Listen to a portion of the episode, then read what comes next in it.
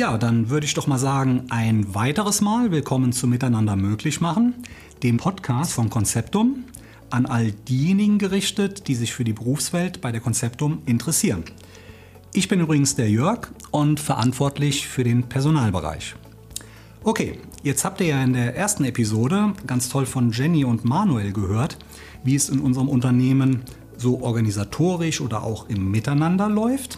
Und jetzt wollen wir in dieser Folge mal so richtig technisch werden. Ja, vor allem auch im Hinblick auf Konzeptum 7, also unsere Softwarelösung für die Telekommunikationsbranche. Deswegen haben wir auch heute Vertreter aus zwei Abteilungsbereichen am Tisch, nämlich aus der Softwareentwicklung und auch aus einem Teilbereich von Customer Solutions, das ist der Application Support. Die Personen dahinter, und jetzt schaue ich hier mal in die Runde, das sind der Tobias, der Kevin und der Stefan, die hier mit vor dem Mikro sind. Und äh, ich könnte jetzt auch sagen, aber nimmt es bitte nicht zu wörtlich, unsere alten Hasen oder Urgesteine, denn wir sprechen hier tatsächlich in Summe von 46 Jahren Konzeptum-Erfahrung. Ja. Aber genau deswegen ja, und auf Grund Ihres Werdegangs und dieser Erfahrung können Sie natürlich über unsere Softwarelösungen und alles, was drumherum dazugehört, eine ganze Menge erzählen. Ja? Deswegen lasst uns loslegen. Herzlich willkommen, Tobias, Kevin und Stefan.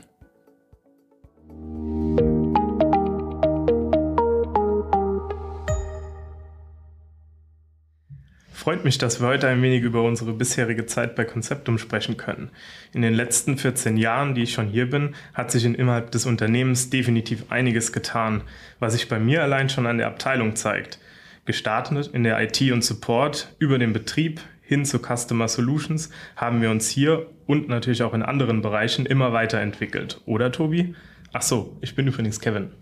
Hallo zusammen, mein Name ist Tobias. Ich arbeite seit nun schon 16 Jahren bei Konzeptum in der Entwicklung. Der Fokus meiner Arbeit liegt in der Datenbankentwicklung, was von einfachen SQL-Abfragen bis zu komplexen Logiken in PLSQL oder auch kompletten Systemmigrationen natürlich hin zu unserem Business Support System Konzeptum 7 reicht. Zudem bin ich die disziplinarische Vertretung von Stefan, den wir gleich auch noch hören werden. Mit einer Unternehmensgeschichte von etwas über 20 Jahren hat sich über die Zeit bei uns einiges getan. So sind wir 2018 in unsere neuen und modernen Büros umgezogen, wo zuletzt nochmals die PC-Hardware aktualisiert wurde und jeder mit bis zu drei Monitoren am eigenen höhenverstellbaren Schreibtisch werkeln kann. Überhitzen kann dabei nichts, denn zusätzlich sind die Büros auch klimatisiert, um immer einen kühlen Kopf zu bewahren. Stefan, was sind denn deiner Meinung nach die größten Veränderungen der letzten Jahre?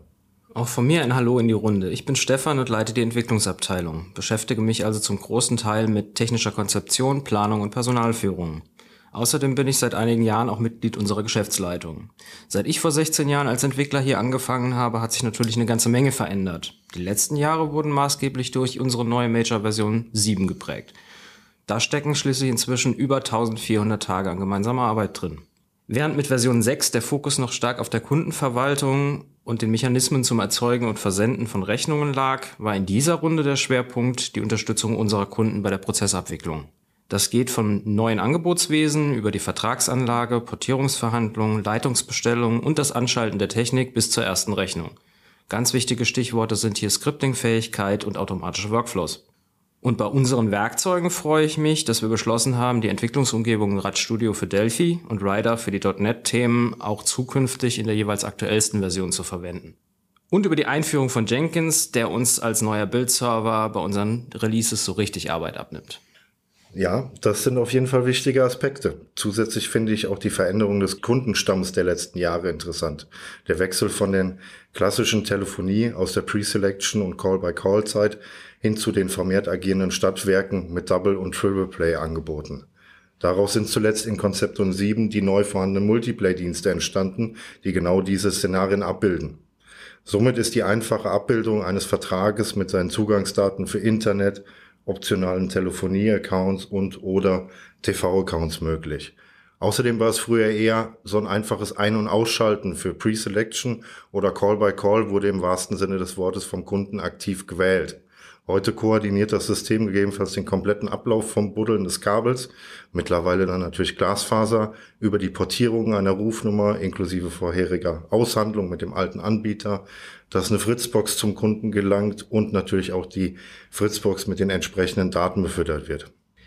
Dabei mussten wir bedenken, dass es mit dem erweiterten Funktionsumfang und dem damit breiteren Kundenstamm immer neue Herausforderungen gibt, auf die man angemessen schnell reagieren muss.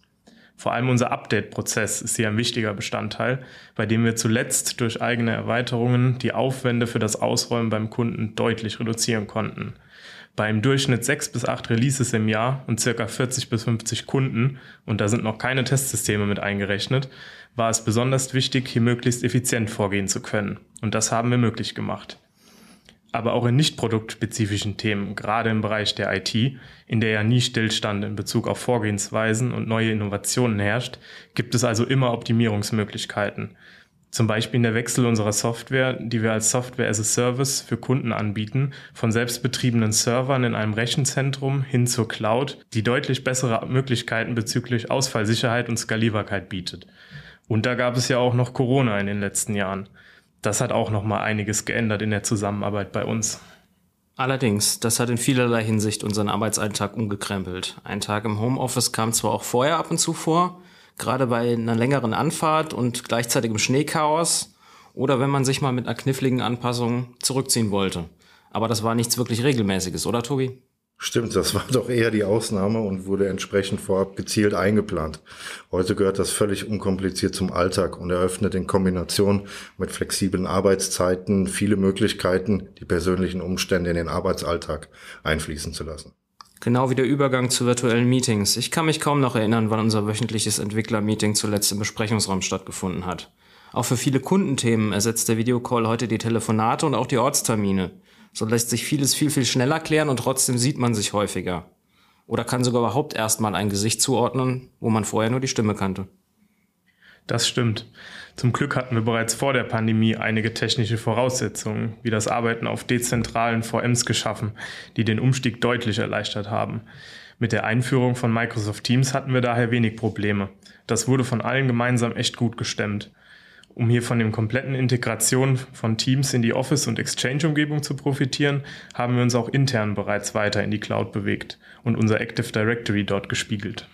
Und das Gute daran, die Umstellungen bzw. Ansätze wurden dabei nicht von einer einzelnen Person vorgegeben, sondern gemeinsam erarbeitet und weiterentwickelt, so wie das bei uns ja meistens ist.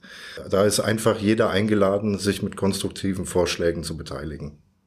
Apropos Vorschläge, was ist denn dein Vorschlag für unsere MMM-Playlist, die auf Spotify zu finden ist? Mein Wunsch wäre Death Punk mit Touch aus dem für mich zeitlosen Album Random Access Memories, über das ich zuletzt nach Jahren wieder gestolpert bin, nachdem ich den nicht weniger grandiosen Soundtrack zu Tron Legacy, natürlich ebenfalls Death Punk, rauf und runter gehört habe. Ich bin ja ehrlicherweise nicht so der Musiktyp und lasse eher nur das Radio entscheiden, was ich höre. Daher ist es bei mir Chevalier de San Real, also ein Lied aus dem Film The Da Vinci Code von Hans Zimmer, den wir uns ja auch schon einmal mit ein paar Kollegen live in Frankfurt angeschaut oder eben vielmehr angehört haben. Und ich schließe den Reigen mit Holy Diver von Dio, mit knapp 40 Jahren seit dem Erscheinen auch schon ein echter Klassiker und begleitet mich schon mindestens seit Uni-Zeiten in meinem persönlichen Soundtrack. Und das darf natürlich dann heute auch nicht fehlen.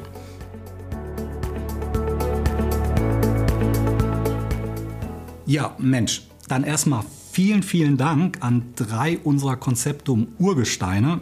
Das war echt super. Und wir hoffen natürlich, dass wir euch da draußen jetzt auf die Art und Weise einen guten technischen Eindruck vermitteln, beziehungsweise auch Blick hinter die Kulissen geben konnten. Also ich persönlich finde auf jeden Fall, dass man definitiv raushören konnte, dass uns im Unternehmen stets daran gelegen ist, ja, aus der Vergangenheit viel mitzunehmen, um einfach kontinuierlich besser zu werden. Und dass das natürlich nicht nur für die Software oder den messbaren Unternehmenserfolg, sondern auch für, für interne Prozesse und äh, ja, vor allem auch ganz wichtig, natürlich für unser aller Wohlbefinden gilt. Und wenn ihr jetzt also der Meinung seid, dass das gut zu euch passt, dann schaut euch doch mal auf unserer Karriere-Webseite um. Denn äh, ja, rein zufällig suchen wir auch in den heute vorgestellten Bereichen und freuen uns natürlich über entsprechende Verstärkung. Den Link zu allen aktuellen Stellenangeboten findet ihr in den Shownotes und natürlich auf unserer Website unter www.konzeptum.de/karriere. Danke euch fürs Zuhören. Wir freuen uns auf die nächste Episode.